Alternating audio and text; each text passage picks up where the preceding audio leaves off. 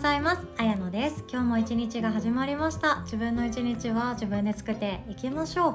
今日は日曜日ということですので手相のお話させていただきます。興味ある方だけこのまま聞き進めていただけると嬉しいです。今日もですねもう素敵な方々から頂いているメッセージをもとにお話進ませていただこうかと考えております。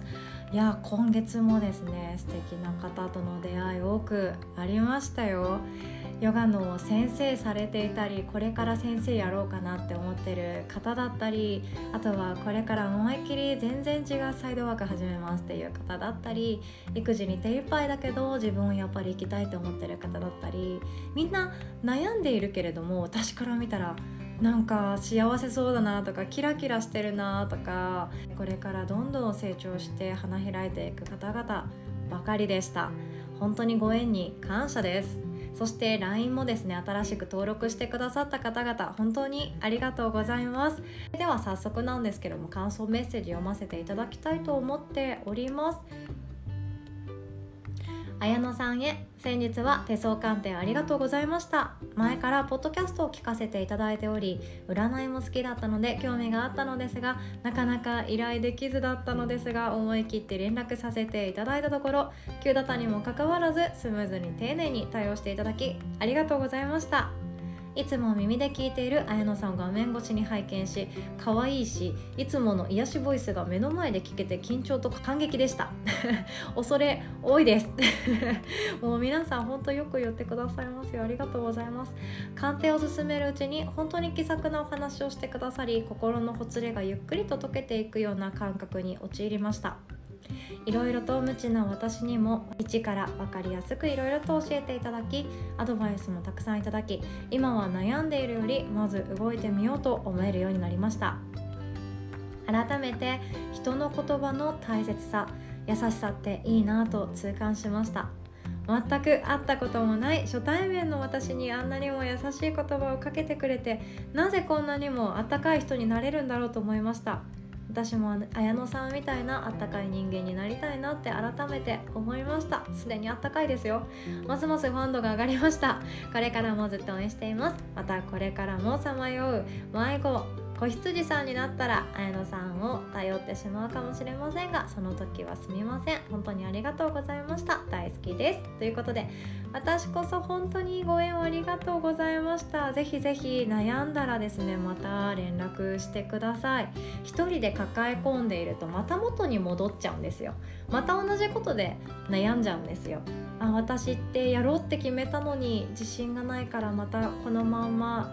今の状態でいいやずっとここにいていいやって思っちゃうけれどもせっかく変わろうとする勇気が芽生えてきたのであればその波に乗っちゃった方が楽だったりするんですよね。でも多くの方はやっぱり自信がないから動けないとか誰かに評価してもらえないから動けない挑戦できないっていう状態にいるんじゃないかなって思うんですよね。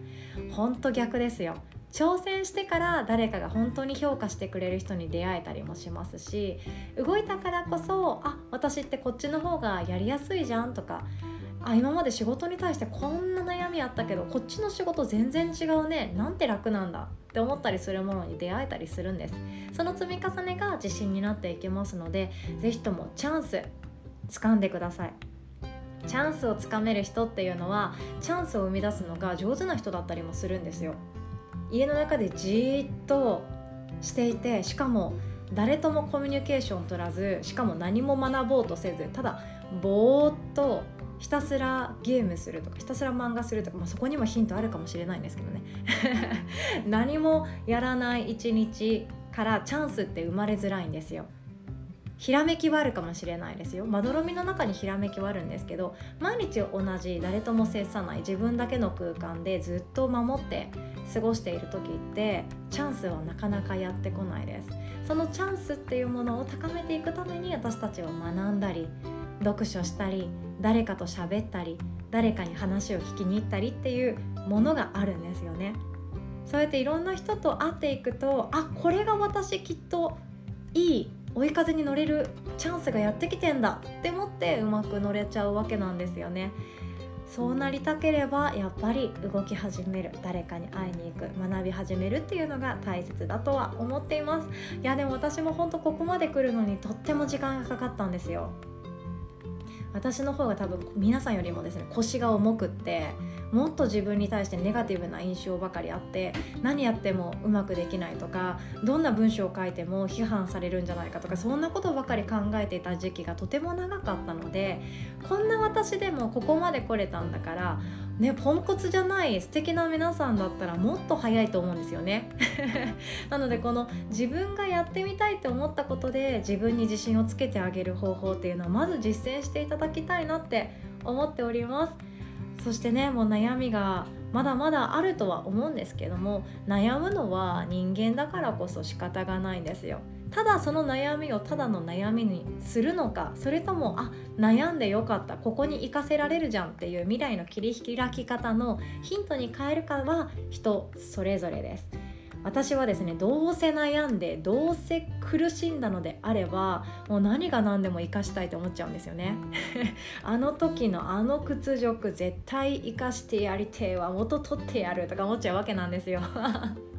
なのであのこの考え方もちょっと繊細さんにはいいと思いますよ。せっかく悩んだから悩んだだけで自分の心がただ疲れて終わっちゃったただボロボロになって終わっちゃった。なんかもったいなくないですか？せっかく傷ついたならせっかく何か自分の心を揺さぶられてしまったのであればそれを解剖しに行くとか同じようなことで悩んでいる人にじゃあどうやって伝えればよかったんだろうとかそういうことを解明していくと自分の人生でどんどん切り開けていきますよ。でこの方もそうなんですけど人に何かを教える人が向いている線っていうのがあってこれ前もお伝えしたことあると思うんですけど人差し指の付け根あたり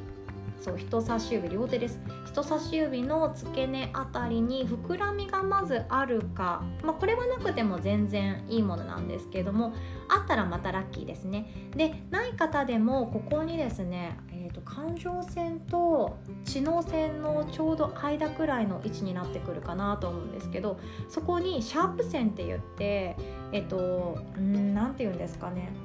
忍たま乱太郎のあの服の 横横縦縦っていう文字分かりますかね？あれが記されている方意外と私のところ多く来てくださるんですけどああいう方はなんとかの先生とかなんとかのセミナー講師とかなんとかのプロリーダーとかコーチングの先生指導者っていう肩書きを一つでも持っておくと人生切り開きやすくなっていきます。イージーモードになっていきます。なのでねちょっと手のひら見ていただいて人差し指の付け根に感情線と知能線の間くらいのもうちょっと上の辺りにシャープみたいな縦縦横横ってちょっと斜めっててもいいんですけどその線がある方は人に何かを教えることで幸せを感じられたり人に何かを教えるっていうその作業そのものが自分の気質に合っている場合が多いので肩書き1個持ってみてください。何でもいいんですよ。私だったらすでに持ってるのはヨガインストラクターの先生っていうそのインストラクターそのものがねその資格だったりもするんですけどその肩書きを持ち始めてからどんどんいろんなところに蜘蛛の糸を引っ張られるかのようにいろんなところから声かかったりいろんな人とコラボできたりいろんな人との出会いが降ってくるっていうのがもう実感できたんですよね。私もこの先生の線持ってます。でこれを持っていたのはもっと昔からだったんですけど会社員をしてる時にも同じようなこと言われたんですよね。あの何でもいいから先生が肩書きがつくような仕事やってみたらって当時当たるよって言われてた占い師さんに見てもらった時に言われたんですけどえー、私本当に会社の平社員だし使い物になってないしなんかミス多いし誤字脱字ひどいしなんか教えられる立場じゃないんだよなって思って自分の価値を下げていたんですよね。でも今思えばその今いるステージ今いる土俵で先生業って全然やらなくてよかったんだってことに後々気づけたんですよね。なのでもしこのシャープ線を持っている人が今仕事で悩んでいるのであれば資格を取ってみるとかあとは自分が好きだったものを資格とか全然関係なくても極めてみる。YouTuber として、まあ、とことんそのことだけを追求してみるとかそんなのでもよかったりするわけなんですよ。YouTuber が敷居高いなと思ったらポッドキャスターでもいいわけでそんな風に自分の道を切り開き始めると今年の1年面白くなっていきますよ。ということで素敵なご縁をありがとうございました。またご一緒にお仕事できるのをとっても楽しみにしております。今日はですねもう一方読ませていただこうかなと思います。でこちらの方もですね本当素敵な方であのなんていうかクリエイティブな人だなと思いながらお話しさせていただきました。では感想メッセージいいておりますので読ませていただきます。綾野さん先ほどはありがとうございました。手相鑑定とカウンセリングしていただき本当に楽しかったです。まだまだお話ししたかったです。私もです。もうねあと23時間いけましたね。綾乃さんの明るくキュートで優しいお人柄とリラックスした雰囲気で緊張せずとっても楽しい素敵な時間を過ごせました。ご親切にお時間を延長していただいて嬉しかったです。感覚がとても近くて田舎と都会を知っている経験豊富な方なので安心してお話ができましたまるで以前から友達だったかのように話せたので今気持ちがすごく楽になりました。いや私も本当そうです。これからもね是非仲良くしてください。素敵なご縁の巡り合わせにも私も感謝しています。綾乃さんに出会えたということは今の私は感度高め開運しているそんないい空気心地いいエナジーを感じています。早速ポッドキャストの始め方を教えてくださりありがとうございます。本当にすぐ始めたいと思っていたのでまさか教えてもらえるなんてまずは下手くそでもいいかと開き直ってやってみますね。ぜひぜひ綾乃さんとコラボしたいです。ということであの本当にありがとうございます。こちらの方はですねあのアーティストというかバンド活動を長くされていてしかももう本当プロですよ。日本じゃなくて舞台をアメリカとか海外のレベルさんとのお仕事ということだったのでいやもうただものじゃないなって思っていたんですよね。素敵な方です。だからこそこの方実は関東の出身の方なんですけども私が生まれ育ったあの近く、えーと、田舎の方ですね四国の田舎の方で住まれてるのであのね田舎でのメリットデメリットどっちも感じられていらっしゃって多分モヤモヤしてる瞬間あると思うんですよね。でこれ余談なんですけども地方暮らしと田舎、えー、地方暮らしと田舎暮らしと都会暮らしっていうものがあってこれがどれが一番幸福度高いかってね聞いたことありますかね？これ言うといろんな人から批判されそうだから私あんまり言いたくなかったんですけど これってあのじゃあ東京に住んだらもう勝ち組だよね幸せだよねって声を大にして言える人って今やもう少ないと思うんですよね。東京に住むっていうことでメリットもあればデメリットもあるじゃないですか。私が前住んでいた神奈川でも住むメリットもあればデメリットもあるはずなんですね。で私の育ったその四国でもメリットデメリットあります。でもっと田舎離島とかでもメリットデメリットあると思います。そのメリットをいかに受け入れられるかよりかはデメリットをいかに楽に見て見ぬふりできるかとかデメリットをいかにスルーできるかこっちの方が大事だったりするんですね。えどこかのアメリカの大きな大学ハーバードさんが忘れちゃったんですけどどこかの大きな大学が幸福度とその住んでいる街について研究されたところがあって都会だったら幸せなのかとか地方とか田舎だったら幸せなのかそれともあの郊外都市その福岡とか大阪も当てはまるのかな？とか神戸とかあとは名古屋とかいろいろありますよね人が多く住んでいて一通りおしゃれなショップが並んでいたりお店があったりして若者が多い街だけど地方だよっていうようなところがあると思うんですけどそういうところに住むのが幸せなのかとかいろいろ研究された人がいるんですね。でその結論を言ってしまうと自分がやりたいこと仕事とかに生きがいを感じているようなものがある人は東京とかに住んでしまった方が楽に生きれるそうなんですよ。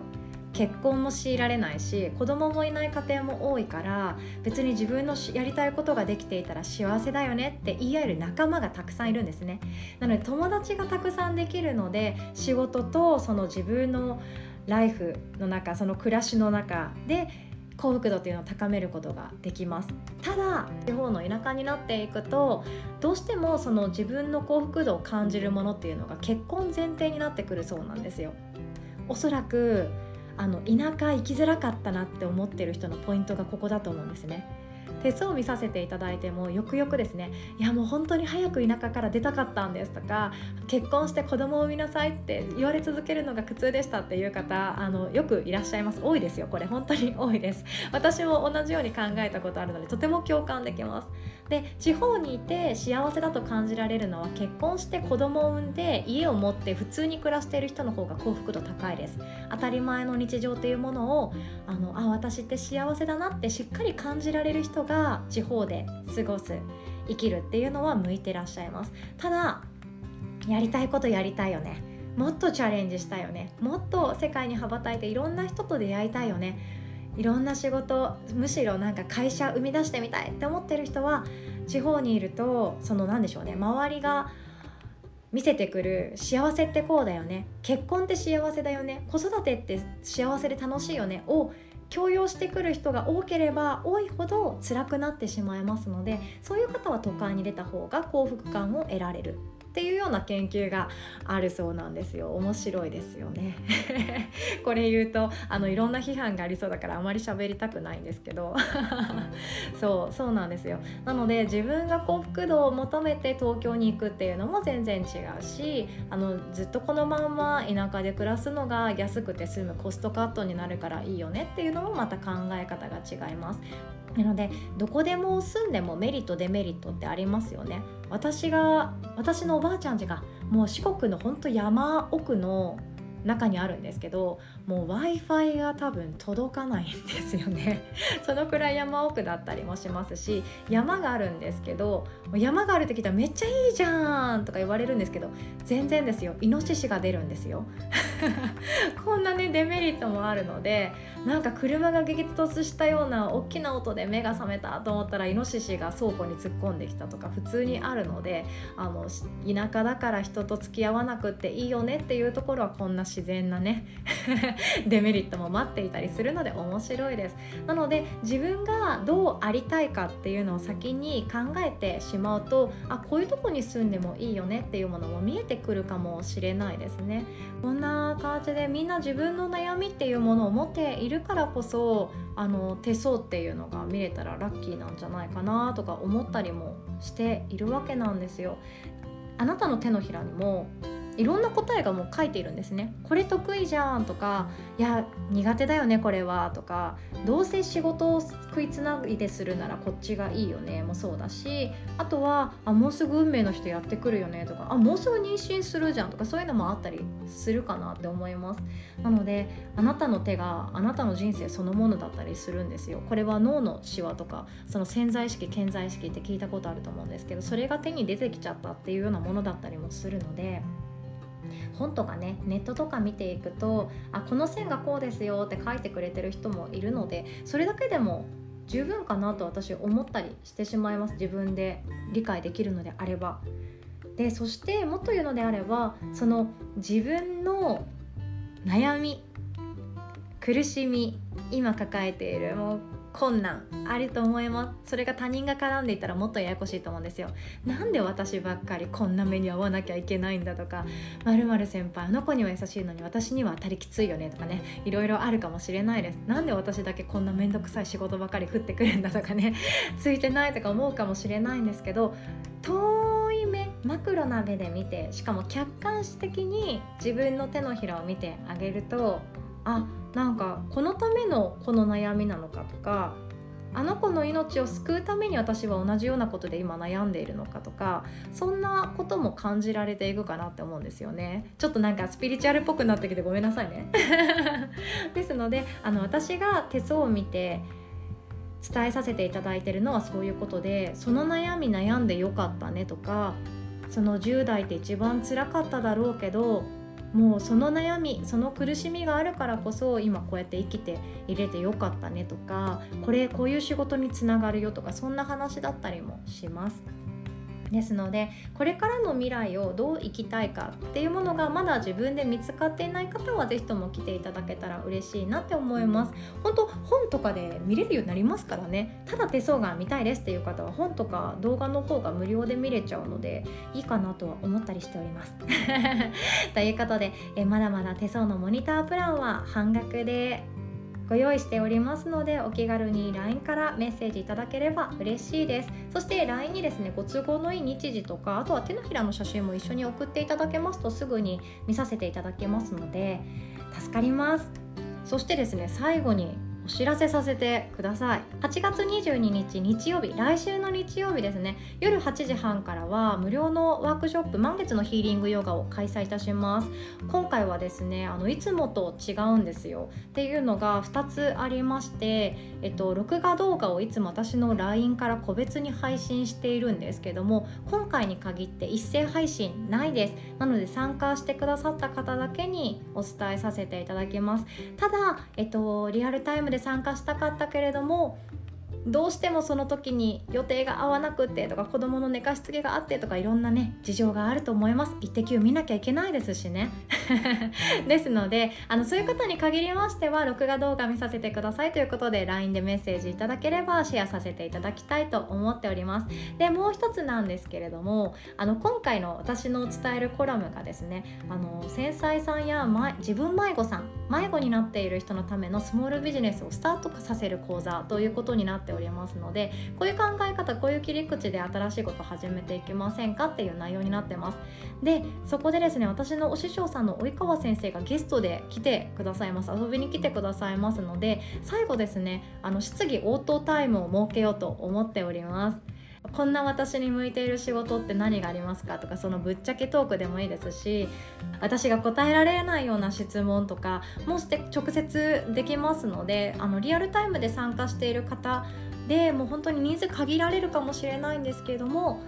直接質疑応答の時間というものを設けておりますので喋りたいという方は是非とも参加していただけると嬉しいです。私個人の方に参加しますっていう LINE もしくは録画 VTR くださいっていう LINE をお待ちしております。詳細はですねこの音声の概要欄に載せておりますのでご興味ある方このまま URL チェックしていただけると嬉しいです。では今日も最後までお聴きくださりいつも本当にありがとうございます。素敵な一日をお過ごしください。おしまい。